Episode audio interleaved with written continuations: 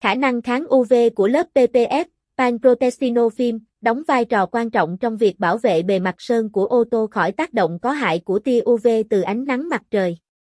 Dưới đây là hiểu rõ về kháng UV của lớp PPF và tầm quan trọng của nó.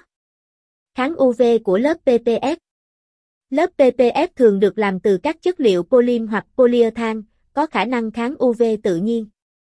Các nhà sản xuất thường cải tiến công nghệ để tăng cường khả năng kháng UV của lớp PPF bằng cách thêm các phụ gia hoặc chất phản quang vào công thức sản phẩm. Tầm quan trọng của kháng UV của lớp PPF, bảo vệ bề mặt sơn, tia UV từ ánh nắng mặt trời có thể gây ra sự phai màu và oxy hóa của bề mặt sơn ô tô.